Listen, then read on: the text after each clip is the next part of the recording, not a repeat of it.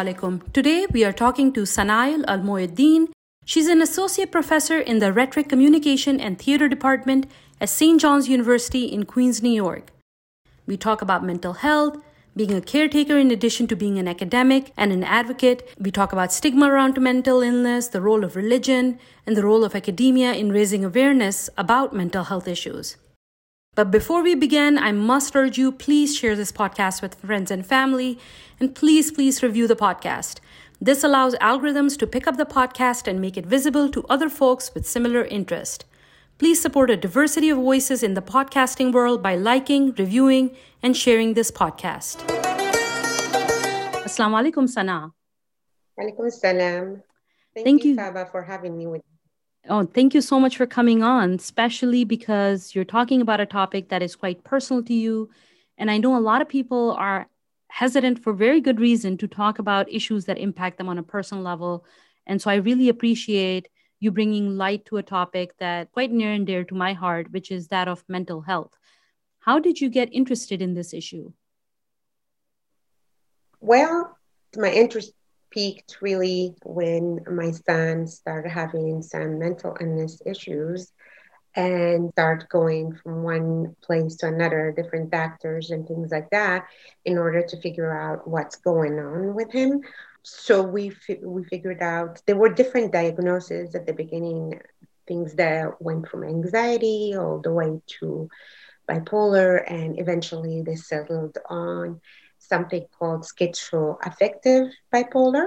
Now, this is not very well known. It's uh, people know a lot about bipolar and depression and anxiety, especially when right now we think about COVID and things like that. There are a lot of people had anxiety and due to uncertainty and also depression, but these mental illness seem to be uh, forgotten and marginalized. So uh, it's important to talk about them and um, schizoaffective disorder. It's basically something that combines between schizophrenia.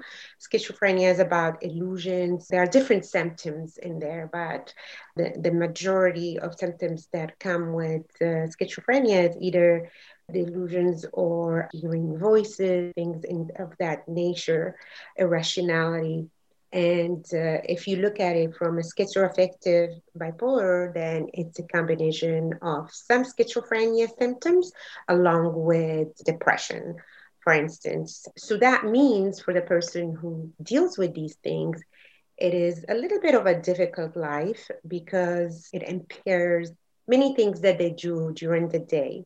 And I, as a caregiver, I see that with my son on a daily basis. And I think that my son and others who deal with any of these mental illnesses are really courageous people and fantastic and phenomenal. Because if you compare a little bit what we had happened to us during covid if you imagine all the depression and anxiety that we went through at the beginning when they just told us that covid is out there and we need to hide etc etc i'm sure many of us went through these mental health issues that are phenomenal that they have never experienced.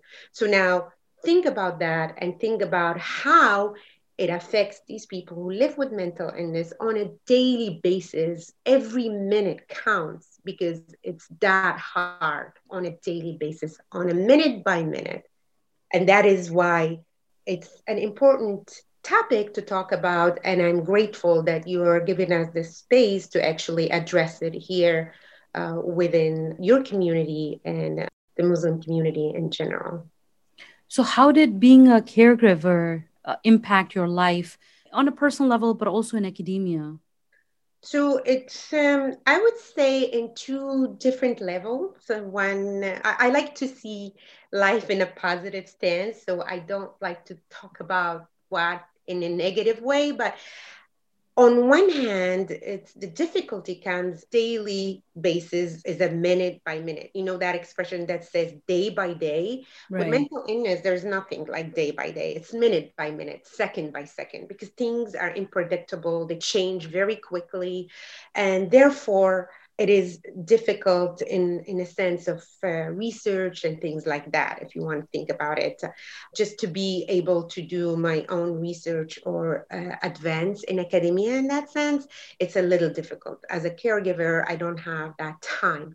On the other hand i think i was grateful and blessed to have something like this happen in my life because it gave me a venue it gave me a space to talk about the stigma within uh, mental health and mental illness in particular, uh, which I knew about it to some extent, but I never was an advocate, obviously, before. So, right now, I am an advocate in my research, I'm an advocate uh, in, in interviews and other places in order to bring the stigma to stop one stigma at a time. Just, I, in other words, I joined that community of destigmatizing mental illness. And I'm really grateful for that because uh, it is um it is a thing that we don't pay as much attention. And if right. anything that COVID showed us is that it is time for us to start paying attention to our mental health. It's not just about the body, it's also about our brain that need to be cleaning, cleaned from time to time. 100%. Did you notice like you know, I'm, I'm sure as it is in many religious communities uh, or many insular communities, have you noticed stigma around issues of mental health within Muslim communities that you have moved in and out of over, over the years? Well, it's it's uh, interesting that you ask that question because, uh, as you know, uh, I live in uh, Queens and I teach in St. John's University, and therefore our student body is very diverse. And uh, among the students, there's the Muslim uh, students as well as other different types of religion students. And it, this goes across the board. It's not necessarily attached to the Muslim community, but, but I did hear from my students that, for instance, it's very difficult for them to talk to their parents about mental illness, be it anxiety, depression, or, or, or psychosis. And in many ways, things get dismissed because of things like, oh, that just little depression. Don't don't think about it. You move on. You can do this right, right? or anxiety for instance is not even thought of. It's like either it gets overused in many communities for instance in other communities that might not be muslim necessarily and you have seen it in social media and other places where anything becomes anxiety, right? Oh, I am anxious. I'll have anxiety. And therefore, it takes over from people with that mental illness, takes it away from their the difficulties that li- they live with. There's that side of it, and there's the other side of it completely, which we see in uh, some Muslim communities as well, where it's denied that anxiety is nothing. It's just something that you have to work through. For instance, you have anxiety to leave the house or to go, people would push you to just do your exams, to go and be as good as you, you can be. And that's what I have noticed from my students as well, and what they have uh, talked about.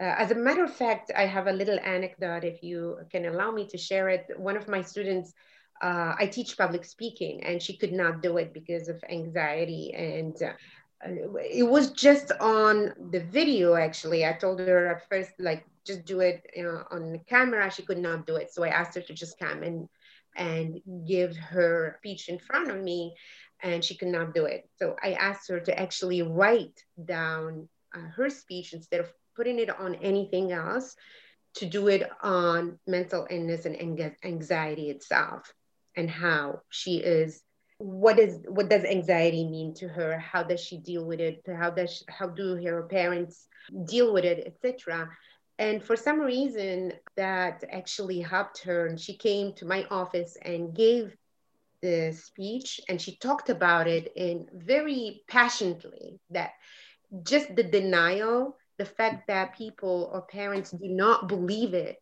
is enough for a child to be or a student to not make that effort, right? Right. So just having someone who can hear her and someone who was able to say, you know what, you're not alone in here. My son has some of these things and it's okay. We work through it. Right. So eventually we had a panel about mental illness because I'm very involved in this for this stigmatization, whether it is in my personal life or academically. Uh, so some many times I have symposiums about mental illness, and uh, I asked her if she wanted to be involved. She actually came. She said she wanted to be involved, not to talk, but she sat in the panel in front of everybody, many students and professors, and she sat there and she even answered one question. I was really proud of her because she pushed through something that is really difficult to push through. And uh, yes, anxiety, there are, it's a whole spectrum, obviously. Some people are able to uh, do little things like this, others are not able to get up from their bed, right? Right. And it does not, to help coping and managing things like that, it needs different ways of, of dealing with it, right? So, so uh, where it starts is by parents, by society, uh, and uh, everything that is in between to believe that this is a thing. It's not just laziness. Right. I mean, have you also encountered religious explanations for? So, one of the things that I've often encountered, whether it be in Muslim communities or Christian communities, Judaic communities, is just be grateful. If you can just be grateful to God. Uh, have you sort of encountered religious explanations of that kind or any other kind uh, that people give, uh, whether that be in Muslim communities or other other religious communities, where people explain away mental illness by giving some kind of theological explanation? Well, yes, I mean, this is not something new, right? We have been, uh, it has been around for centuries and years, right? Where people have explained, uh, for instance, schizophrenia in particular, right? Uh, it has been ex- explained in different religions about uh, being possessed, right? And you can find this in, in different cultures and different religions. And, and I, uh, my background is not in theology, so I'm not going to be involved in that. However, what I can tell you is I, I belong to some groups uh, with schizophrenia, people who deal with it, people who live with it. And the group's administrators, they uh, make sure to uh, exclude anything that has to do with jinn, for instance, or anything that has to do with positions to not talk about it in that perspective. And, this group has people who live with it, but also have, you know, different doctors, etc. And they talk about it that it's a diagnosis is something that needs to be paid attention to. Right. Uh, in, in different ways. Obviously, the help of religions and God is very important as well, right? Because it gives us that spirituality, gives us that hope for the future and for the present.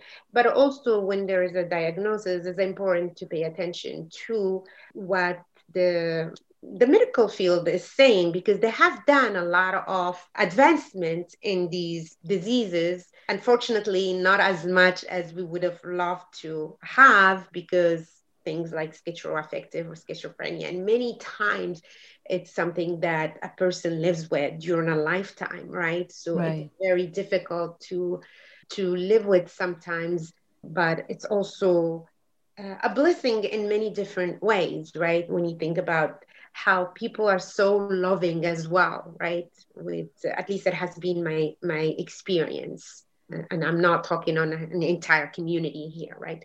Right. Uh, so, so I think it's a, a combination. Uh, uh, it's very important.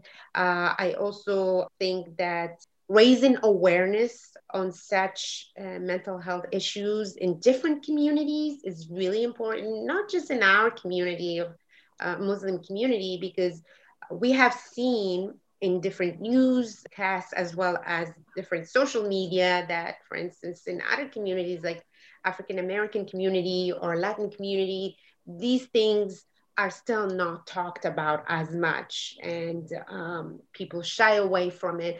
Actually uh, i heard from uh, in one of these episodes um, recently i was just you know how you scroll on facebook yeah. and things like that uh, and uh, I saw some interview with Oprah, and she was talking about how she's trying to bring uh, mental health issues uh, in, in, the African community so that it become as normalized as anything else. And she said uh, she gave an example. She builds these schools in different party, parts of Africa. And she said one of her girls, students who came to the States, she was very lethargic and all of that. And then uh, she told her, I don't feel good. And eventually, uh, Oprah was saying, Well, maybe you should go check with a psychologist or therapist. Maybe you have some depressive episodes going on. And the student said, No, I cannot be depressed. I'm African. And that right. resonated in, with me because in many of our communities, whether it's a Muslim community or other communities, we do this to ourselves. No, it cannot be depressed. That is as if depression or anxiety just belongs to some sort of community, but it doesn't. It has no uh, choices. It can come to any of us, right? That completely resonates with me. I think in a lot of minoritized communities, the issue is that we think that issues of depression or anxiety or any form of mental illness belong to the privileged. And this is something that the privileged have the luxury to worry about. And we are simply struggling to survive. And so we can't have that because we're just struggling to survive.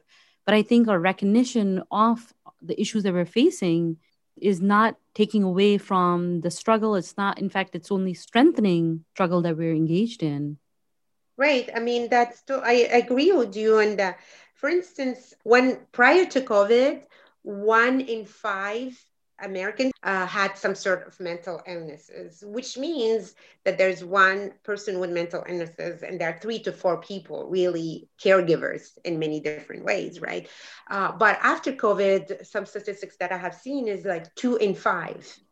Wow. That it has increased tremendously, right? Can you imagine what happened to some people with mental illnesses, right? So I think it's this is raising awareness in different communities and you know, because many times the stigma comes from embarrassment, from ways of thinking about, oh, this, like you said, this does not happen to us, or we cannot afford for this to happen to us. Right. But it is not that. It's just the nature of the game. It does happen. And it does happen um, like, uh, to, for instance, 51.5 million in 2019 had mental illnesses, right? It happens to many, many people.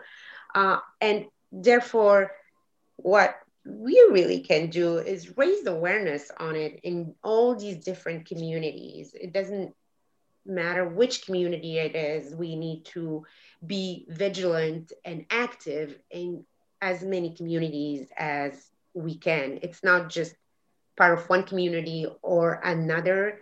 Many of us do not know how to deal with it. Many of us are struggling to deal with it. Uh, and hopefully, uh, we can in the future as the medical field advance. That's the hope that we have. But it starts with raising awareness and destigmatizing it. So, uh, the other thing I wanted to pick up on what you just said was this idea that religion is important. And I think one way to think about it possibly would be to say something like, seeking medical professional help does not go against religion. I mean, certainly we do it in the matters of our other aspects of our body other than the mind and we say God gave us aqal, God gave us intelligence, and we are using that intelligence to treat aspects of our of our body that need help. And so seeking medical professional help is not shunning God, if that makes sense. No, I totally agree with you. And it's very interesting that you bring that up because um, there is a meme that actually I really, it summarizes this in a very uh, clever way, which says there's a woman who's sitting down and she says, Well, you know how we say many times you hear this expression, oh, don't talk about depression or anxiety, it's just in your head. So in right. the meme, it says, Well, if it's not in my head, where is going where else it's going to be in my kidney? It's true. It is in your head. Obviously, it's in your head, but somehow uh, we seem to to be okay with things that hurt us in in the body, and we seem to be okay with curing them, right? So. Right. Uh, if there is cancer or diabetes or things of that nature, we do what we need to do, right? And nobody, and um, it's the opposite. People in general will will cheer you on and will be on your side tell you that you are a survivor right? Right. You did this cancer or something like that. People will be there to tell you that for diabetes yes you have to have your medication along with diet. Uh, but when it comes to mental uh, illness then it becomes a whole different issue right instead of thinking or looking at people as survivors some people start looking at them as broken. And also on the other side of the equation for medication. So while medication is looked at positively when it comes to these body diseases, when it comes to the mental health issues, then it becomes a huge problem. No, don't have those medications, right? Right. That's not the way to go, for instance, right? And I think uh, religion or you know when we think about religion or the muslim community in general i think it's important to remember that the two are not opposites just the right. same way that we accept the religion we accept uh, god's teachings and prophet muhammad sallallahu alaihi wasallam in, in all of these things while we are being cured and helped in our body I don't see why our mental health should be any different because it is part of all of us, right? Definitely. Have you found academia to be any bit more supportive when it comes to mental health, whether it's for students or faculty, especially for faculty who have mental health issues, but also for caregivers? So, faculty members who might be caregivers or students who might be caregivers to people with uh, mental health issues? This is a really difficult one, I think, because until again i know i have talked about covid a lot here but uh, it is important to bring the pre-covid and post-covid. Hopefully we'll be post-covid soon. Inshallah. Uh, inshallah. Uh, but i think there was not a lot of talk about mental health prior to that right? And now that it is something that is uh, more or less in different places right uh, there started to be talks about it. So, for instance, in different universities, I've seen uh, universities are trying to bring uh, things like meditation and things like that, for instance, to, to students and and and, um, and faculty. I have brought. I'm part of a meditation center uh, and uh, I have brought some of that to in symposiums to different uh, in different times in our university for faculty and also um, students. I think the issue with academia that uh, when it comes to mental health is that we leave it as a pedestal. We leave it aside from everything else, as if our mental health is not part of the whole body and mind you know so we uh, we just focus on knowledge and taking that knowledge without focusing on the other side of it. From what I have read in some research recently, of faculty faculty members they have been doing a lot of labor, emotional labor. Right. These semesters, this semester and the semester before, because many students don't have a venue to go to. So yes, yes, universities have counseling systems and counseling centers, but that's not enough because, especially when we're going through a pandemic, especially that the increase of these issues are happening more. I mean, the Gen Z is struck with a lot of anxiety. There's a whole slur of things that happened for that to happen, right? But we cannot teach Gen Z without paying attention to their mental health as well. And I think the pandemic has forced us to see that there's something else beyond just knowledge. We have to pay attention. And I, I put um, in my uh, Canvas, which is a system that we have used since we went online, I put in the modules, I put something called self care. Uh, mm-hmm. Uh, every every week, I have a, a different something about self care, and usually they include uh, either memes or, uh, or audios or podcasts or videos about uh, ways to deal with mental health issues or ways to uh, deal with, uh, you know, like anxiety or depression. If uh, I'm, I'm not talking about the clinical, obviously, because that's not my specialty, but I just bring different ways of dealing with this. And some of my students said that they actually, it really helped them a lot because before starting the module, so that it's okay to take time for yourself. It's right. okay to be not okay all the time. So it's it's important to pay attention to this part as well. 100%. One of the things that you just said that counseling is not enough. I mean, counseling services at universities are so overburdened sometimes. Actually, not just one student, on several occasions, I've had cases where students were seriously depressed, but unless they were immediately suicidal, in which case they were told by counseling services to call 911, unless they were immediately so suicidal, the appointments were like three weeks off. And the person's like you know i'm in serious depression right now this instant and i don't want to tell this person on the phone that yes i'm suicidal because then they'll send cops on me and i don't want that. Uh, that carries its own dangers. But if you don't say that short of that the first appointment available is like three weeks out four weeks out I mean, that's not the fault of the counselor. It's just that there are not enough certified individuals who can help students in universities going through these issues.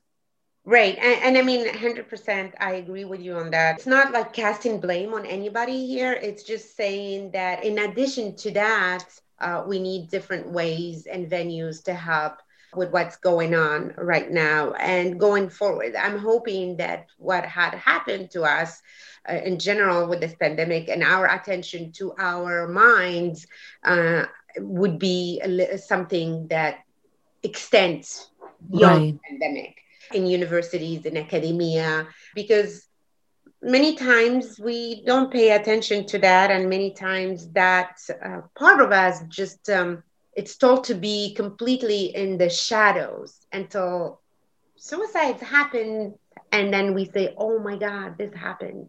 And then we forget about it.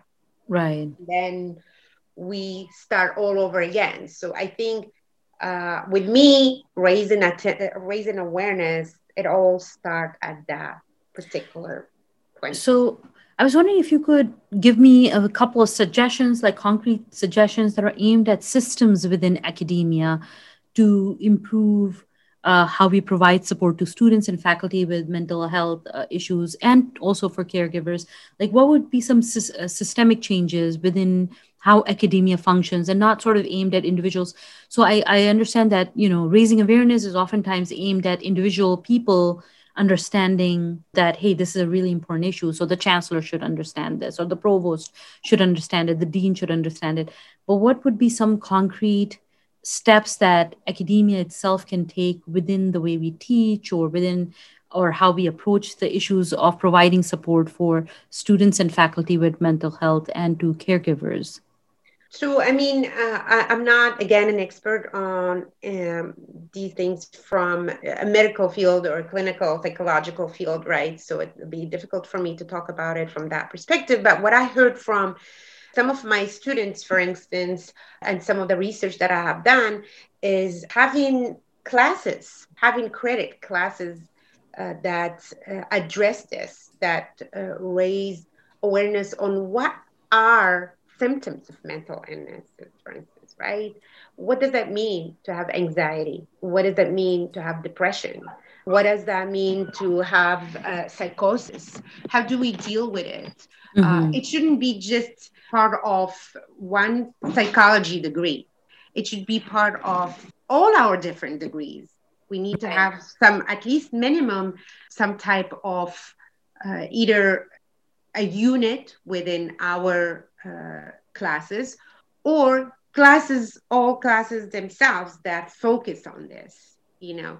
This is what it means to have self-care. This is what it means to take care of yourself and your brain and your mind. That it's okay that we all come with different brains. It, it does not why do we have to call some some typicals and other atypicals, right? Why do right. we think about some normal and others uh, abnormal or broken, right? Why do we have to uh, uh, say things like use metaphors to describe a diagnosis? Why do we have to say things like stop being schizophrenic, right? right. Stop right. being bipolar. Don't be bipolar on me right now, right? Why do we have to say these things? And I think these are things that all come in through education. Um, so, so in, in that sense, I think it's very important to bring it in, in the classroom, to bring it in books, in research, uh, all of these venues, for instance, like we we are working in different universities. We're trying. Some people are trying to work on anti-racism, right? Mm-hmm. And uh, which is something that needed to happen for a long time and i'm glad and grateful that is happening right now. And i think part of this conversation of inclusion should include this brain diversity as well. Something that i, I call brain diversity. In other words that we don't uh, we all come with different brains that are sometimes sharp 100% and other times they deal with these different issues and illnesses, etc. And we have to be aware of what that means. We don't just cast it away and marginalize it completely as if it's not happening because it is here. And uh, like uh, we were talking about, if it's one in five or one in four people have mental illnesses, that means the rest of us are uh, caregivers. So I, as a caregiver, need to know what's going on, need to uh, understand how can I handle this, and right. have it in educational perspectives and venues. I think it would be helpful not to just the caregivers, but it helps different people from different perspectives, right? Um, and, and I think raising awareness on wordings and vocabulary that should be used and not used that is an important factor. I think bringing ways in different academic places, not not university. Honestly, it needs to start from the beginning, K one to twelve. You know, right, right. Start early on, uh, where we talk about these things and we don't shy away from them because when we shy away from them, when we uh, cast them as a, a, margin, that's when we start stigmatize them. But if we make them as normalized as the rest of anything that we have normalized is very important. I mean, think even uh, when um, I brought the issue of anti-racism, I think part of the whole trauma with the black community, for instance, should be part of this whole anti-racism, right? It should be part of all of that. We should not just cast that part away and say we that's just mental health, yeah. Yeah. you, you know what i mean? So so i think education from the beginning from uh, you know k1 to 12 all the way to the university is very important to think about these issues and start begin to actually normalize them in a way that we don't use them just as insults excellent. I really appreciated a lot of the stuff resonated with me. Uh, I have seen some good changes at the current university I'm at. For example, that you were saying uh, how words matter changed uh, our uh, office for support was called disability support services but now they call it access. So it just provides an equitable access to all students. And that goes along the lines of the thing that you just said about first of all using correct terminology but also making it a matter of just neurodiversity or brain diversity as you called it which is that hey build your syllabi build your classrooms build build things around you to be equitable and accessible for all people as opposed to thinking having this mindset of providing quote unquote accommodations for for the majority. You have to think about providing accessibility and, uh, and equitable access. Uh, i think that it's important to be uh, involved and uh, if not an advocate for mental health from all of us. I think if it's not it shouldn't be just something that is uh, focused on person who has a kid with mental health issues or mental illnesses because uh, all of us are somehow involved here uh, with um, you know neurodiversity or a- any of it uh, if we don't have a student we have a kid if we don't have a kid we have a brother if we don't have a sibling we we have a co-worker you know right. people have to a large extent being hidden so that others don't say bad things about them. And I think that has to stop. We should not hide. People should not hide who they are just because others are stigmatizing them. That stigma needs to stop.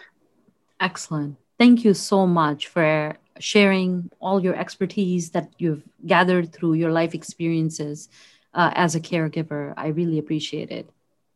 Thank you, Salma. Thank you for having me today. Thank you. Assalamu alaikum. Alaikum salam.